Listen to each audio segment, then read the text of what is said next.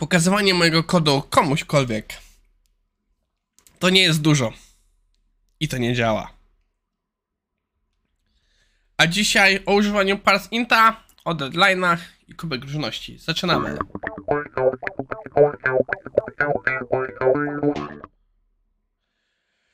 E, no, dzisiaj nie mam dużych ilości update'ów, więc e, przejdźmy do sedna. Naszym pierwszym artykułem na dzisiaj jest dyskusja na temat parseInta w JavaScriptie. Jeśli nie wiecie, parseInt jest to funkcja, która służy do tego, żeby string, czyli jakiś zbiór znaków, na przykład 1, 2, 3, 4, zapisane właśnie w stringu, czyli w tych cudzysłowiach ym, lub paragrafach, yy, przerobić na liczbę, żeby został zinterpretowany jako cyfra. I tutaj właśnie mamy prosty przykład, że if parse int my number 10 równa się, w sensie potrójny znak równości, bo to JavaScript równa się 1. E, I autor twierdzi, że o wiele lepszym rozwiązaniem byłoby użycie number my number. E, dlaczego? Parse int tutaj po pierwsze, jak zobaczyliśmy, ma system, jaki się używa, czyli w tym przypadku jest to system dziesiętny, ale ma też inne rozwiązania. I właśnie autor mówi, że no w teorii y, działa dziesiętny, ale na przykład jeśli coś sobie nie poradzi, to sobie zwróci nana, ale ma też ten, ten takie jakieś różne y, sytuacje. Przepraszam. Y, co dzisiaj piję? Dzisiaj piję Senche Yellow coś tam. Nice, zrobiona, fajna.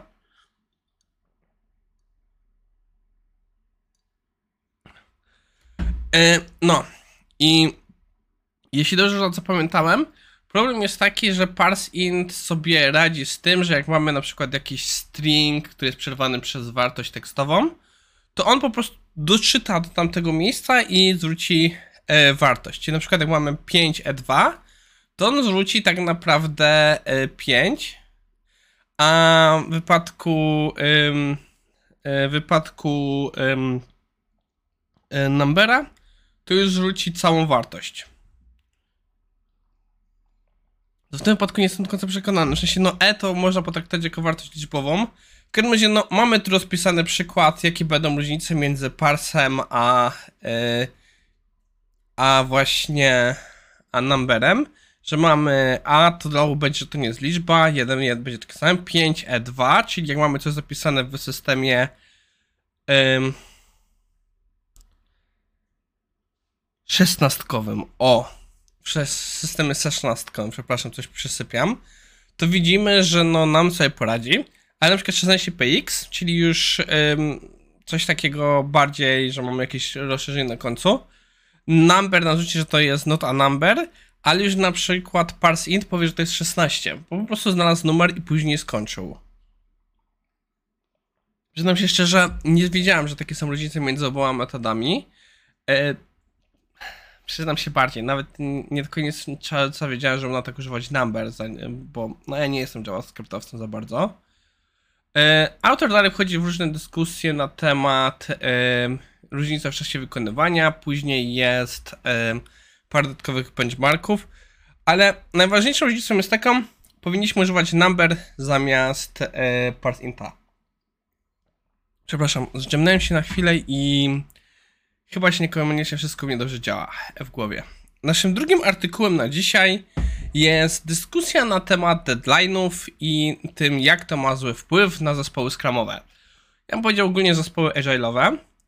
E, I e, autor długo tutaj prowadzi wywód na temat tego, że tak naprawdę w dużej mierze sprowadza się do tego, że deadline driven behavior nie jest dobry, bo no bo jednak w wypadku Agile'a to powinniśmy wspierać zespoły, dać im możliwości rozwoju i tak naprawdę deadline'y są constraintami, a nie wsparciem. Upraszczam dużo argument autora. Robię to po części specjalnie, bo z jednej strony autor fajnie pokazuje tutaj to na mapie, jak to wygląda. Ale na przykład nie jestem do końca 100% przekonany, bo Mam wrażenie, że to mówimy o idealnym świecie, że Arthur za bardzo mówi o idealnym świecie, gdzie jesteś firmą produktową i masz produkt cyfrowy. Nie jesteś zależny od nikogo. Rozliczają cię tylko twoi użytkownicy. nie ma żadnych ten venture e, kapitalu, nie ma żadnych e, sponsorów, nie ma żadnych zobowiązań przez podpisane deale i nie myślę, że nawet zobowiązany względem innym działów czy przepisów prawnych. To jest moim zdaniem trochę zbyt idealistyczna sytuacja, bo to aż tak rzadko nie istnieje. Też jest mój problem z tym, mimo że ogólnie się zgadzam, yy, to wymaga już naprawdę dojrzałego zespołu agile'owego, który rozumie potrzeby prędkości i tak naprawdę w jego wypadku jakieś constrainty już mogą być problematyczne. Ale w wypadku niedojrzałego zespołu to brak constraintów, brak tego jakiegoś deadline'u może powodować to, że po prostu praca się rozejdzie, że po prostu nie będziemy dostarczać minimalnego MVP na początek, tylko będzie się po prostu będzie się po prostu to nieskończona praca. Wiadomo, mówimy o różnych poziomach dojrzałości zespołu i w bardzo dojrzałym zespole agile'owym zgadzam się z autorem. W mniej dojrzałych mam trochę dylematy. Ale też nie jestem jakoś super e, przekonany w jedną czy w drugą stronę, bo ogólnie uważam, że deadlines są trochę złe. Wiecie, jest ten słynny mem, że e, poprosiliśmy ich o estymację, a potraktowaliśmy ich jako deadline. Że jest w tym tutaj, e, tutaj dużo, dużo prawdy. Autor też zostawia na koniec tutaj e, także przykład, co można zrobić, żeby pozbyć się deadline'ów i dalej, żeby uzyskać jakieś efekty. Um, że mamy nasze produkt gole, sprint gole i żeby je trzymać, e, żeby redukować waste. Wszystkim tym się zgadzam i myślę, że w wypadku już dojrzałych zespołów to super działa, ale nie jestem przekonany jak to w takich początkowych.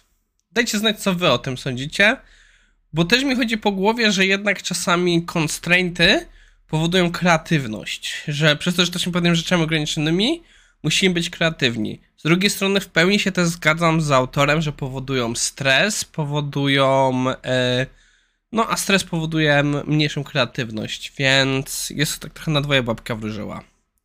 Dobrze, na zakończenie w ramach Kubka Różności chciałbym przypomnieć, że e, jutro, w czwartek, mamy live'a z Eweliną Wyspiańską-Trojasz na temat coachingu. Live będzie na Facebooku, to będzie główne miejsce, gdzie ten live będzie się dział i jego dodatkowym miejscem, e, takim uzupełniającym, będzie e, YouTube. Czyli będzie live na obu miejscach, ale takim głównym miejscem, gdzie będzie dział się większość akcji, jest Facebook. Zapra zapraszam do skorzystania i do zobaczenia jutro.